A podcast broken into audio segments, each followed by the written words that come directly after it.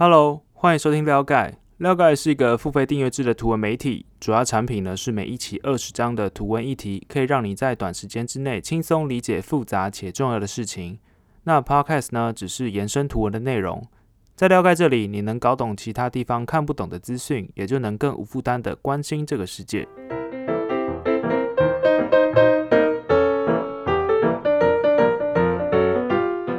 OK，不知道你有没有在用电子支付？电子支付就是呃，简单讲一下啊，就是像 Line Pay 啊、接口支付啊这种服务，我身边是蛮多人在用的啦。因为呃，电子支付你你会有个账户嘛，就可以出支、可以转账。那买东西的时候，通常也是逼一下就可以搞定了。所以呃，我身边的人其实都慢慢的在养成这种使用电子支付的习惯。我我我想这是可以理解的啦，因为因为真的太方便了，许多商店也就是都有支援这种支付的服务。不过呢，这种使用电子支付的习惯，其实也间接推波助澜了一些重要的眼镜了，也就是我们今天要聊的主题——撩盖第六十九期的内容。这导致了全球各国有八成的央行都在严拟发行自己的数位货币，也就是 CBDC，就给它一个简称 CBDC。如果后面提到 CBDC 的话，就是代表央行的数位货币的意思。那关于这个议题呢，廖盖也用二十方呃二十张的图文去解释。那我会把链接放在底下，大家可以去看看，会有更多收获哦。那在了解这个议题之前呢，我们就会先需要知道，哎，这个央行数位货币是什么意思嘛？通常简单来说啦，就是我们把数位货币简单来分分类一下，一种。就是私人的，像是比特币啊，或者是 Facebook 发行的呃 Libra 这种，就是私人的。那哎，我们过去有做过 Libra 内容了，那呃，我等下也一起放在底下好了。那另外一种呢，就是央行的数位货币，就是刚刚提到 CBDC。那差别在哪里呢？最明显的差别其实是在于货币地位。以比特币来说的话，它其实并不是法定货币。那如果是 CBDC 呢，就是具有法偿的哦。那意思就是它其实是在哪里任何一个地方都可以使用的。以台湾来说的话，我们就可以直接把它把 CBDC 看成是数位版的新台币。像有一些店家，它呃可能是不接受这个悠游卡服务的，但如果是 CBDC 发行了的话，那基本上任何一个地方都必须接受 CBDC，所以它是一个跟现金一样的存在啦。简单来说是这样子。不过你可能这个时候就会就会问说：，哎，那各国的央行去推动这个 CBDC 的发展，跟我前面提到这个电子支付关系在哪里？哎，这是一个好问题。那在回答这个问题之前呢，我们可以先想象一个情境哦。呃，我这边会建议搭配下面连接第四页的图文，边听边看了，会清楚很多。那这个情境呢，就是想象你今天要用 Line Pay 的账户去买咖啡，你应该要怎么做呢？首先，你会需要先储值嘛，所以就会先从你的银行账户中转钱到你的 Line Pay 账户里面。这个时候，你银行账户的钱就会变少，那 Line Pay 的账户就会有钱进来。那你要买咖啡了，这个时候走到柜台去扫一下条码。你的 Line Pay 账户的钱就会转到店家的 Line Pay 账户里面了。那这个情境很常见，而且也很方便嘛。但仔细想象一下哦，这些 Line Pay 账户跟账户，就是 Line Pay 账户之间转来转去的钱，其实都是在同一家电子支付的机构里面流转而已。甚至你用 Line Pay 账户转账给你朋友的 Line Pay 账户，也是同一个概念。所以这些呢，央行其实都管不到的。就是里面的金流，央行其实是看不到的。所以呢，以央行来说，它必须要呃确保货币的流向。如果说越有越来越多的人使用电子支付，那这是一个趋势嘛？那就代表会有越来越多的钱去脱离央行的管理。那这对央行来说，恐怕是就是很难去追踪这个货币使用的状况了。因此呢，这就是为什么央行会开始加快脚步去。想要开发自己能掌控的这个 CBDC，那你可能会好奇说，以台湾来以台湾来讲啦，虽然还没有 CBDC，但是央行会怎么去开发这个新东西呢？这是一个很奇妙的概念啦。那有一些懂区块链的人就会说：“诶，那区块链的技术应该是可以吧？那会不会是这个方向？”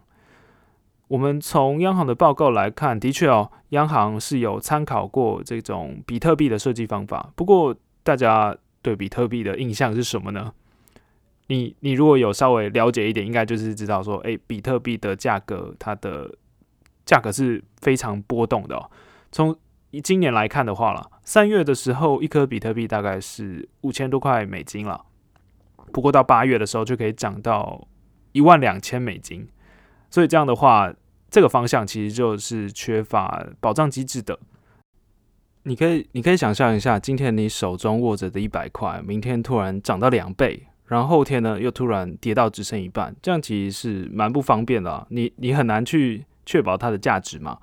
所以呢，央行就觉得说，这个中心化呃去中心化与区块链技术呢，其实是不太适合发行这个 CBDC 的，因为毕竟要应付的情境是一种高频率而且及时大量的这种市场交易需求，就大家都要用嘛。所以呢，再加上考量到这种隐私保护的功能呢。那最后，央行就是倾向用中心化的管理，也就是央行可以高度掌控的方式去发行这个等同于现金的 CBDC。不过，我们要怎么拿到这个 CBDC 呢？其实并不是直接跟央行拿了。那这边就会介绍一下，呃，国际上一个非常炫炮的词，就是双层式架构。OK，那这个。双层式架构是目前国际倾向采取的方式，也就是公司合作。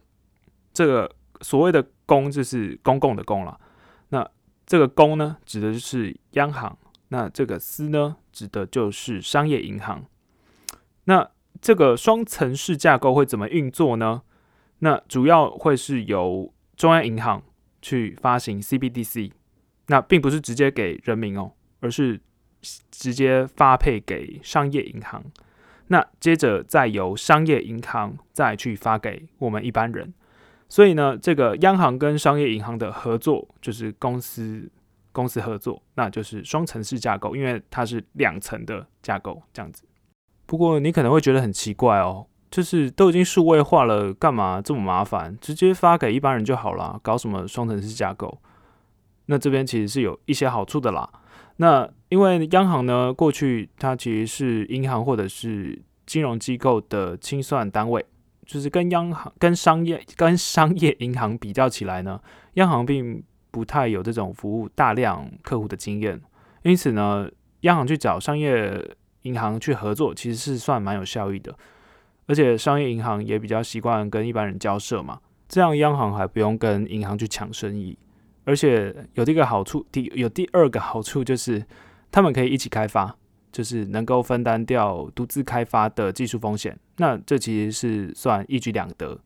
那说了这么多，就是现在世界上已经有 CBDC 了吗？那我这边举几个例子，就是让大家看看。就是从二零一四年比较大的新闻了，应该就是中国就是开始研拟这种数位人民币，他们叫 DCEP。那他们之所以要发展这种数位人民币呢，主要是因为在中国有支付宝跟微信这种两个大的支付巨头啦，因为就是因为这两个巨头就是独占了市场，那这样呢，中国就面临了一种趋势，就是电子支付呢会逐渐取代现金交易。那也就是这个原因，让中国会更积极的去想要发展这种 DCEP。那目标就是取代人民币的现钞。那这种趋势有多明显呢？我们来看一下，就是从二零一四年以来，中国的流通现金占 GDP 大概只剩下百分之十五，而且是逐年在下滑的。那今年五月呢，中国也宣布说开始要试用 DCEP。那就像刚刚前面所讲的。就中国发行这种 DCEP 呢，其实也比较能够掌握支付市场的动向，就是能够解决一些问题了，比如说呃伪钞泛滥，甚至是打击这种洗钱的非法行为。但是这个坏处也非常明显，因为对中国的消费者而言呢，这也表示说中国就是增加了对这种交易资讯监控的这种能力。不过其他就没有什么太大的影响了，因为他们已经非常习非常习惯使用电子支付了嘛，所以其实主要就是多了一种电子支付的方式。说简单一点，就是把原本电子支付所在用的这种商业银行的存款货币换成 DCEP 而已，所以差别性并不大。那刚刚提到的这种是顺应电子支付趋势而加速发展数位货币的例子。不过，那有没有其他？因为其他原因而发展数位货币的例子呢，其实也有，这算是一个小知识了。像是海岛国家巴哈马，这个这个巴哈马其实就是在美国佛罗里达的东南边，那在古巴的上面，它其实是有七百多座的岛屿和珊瑚礁的，所以呢，这个群岛之间的地理限制就是巴哈马必须解决的一个问题，因为。因为这个地理的关系，所以他们的现金交易的成本其实是非常高的。也因此呢，巴哈马今年就宣布说，哎，预计今年下半年他们就会上线他们自己的数位货币，就是他们叫沙币啦，沙子的沙，就是也期望说能够透过发展这种 CBDC 来提升交易的便利性。那所以他们呢之后交易就可以直接用电子钱包，就能够跨岛跨境的交易。那这也是另外一种诱因。回过头来，因为我们在台湾嘛，所以我们也会蛮关心说，台湾它到底什么时候要发行这个 CBDC 的？那我们就可以来检视一下上面提到的诱因了，看台湾是不是已经到一个蛮紧急的状态了。那从我图表来看的话，台湾目前其实并没有面临到现金消失的危机。其实不只是台湾了。像是加拿大、欧元区，或者是日本跟美国哦，甚至新加坡也是相同的状况。他们的流通的现金占 GDP 的比例，甚至从二零一四年以来都还是逐年在升高的。意思就是大家还是还蛮习惯用现金的。所以因此呢，并目前投入的 CBDC 研究。其实主要都只是为了提前应付未来支付市场的变化而已，所以我们要有 CBDC 大概还需要一阵子，并不会那么的快，所以这大概就是台湾目前的现状喽。那我们今天的内容就差不多到这边。如果你喜欢我们的内容的话，可以点击下面链接看这一期的完整图文。另外，撩盖每一期都呃每一个月都会出刊蛮多议题的，因为是我们每周就会出刊两期了，所以如果你想解锁全部的内容的话，欢迎点击下方链接，直接付费订阅撩盖，就可以给自己一个理解世界的入口。如果你是新朋友的话，可以在底下输入 email 就可以免费看一期热门图文哦。那今天就这样啦，拜拜。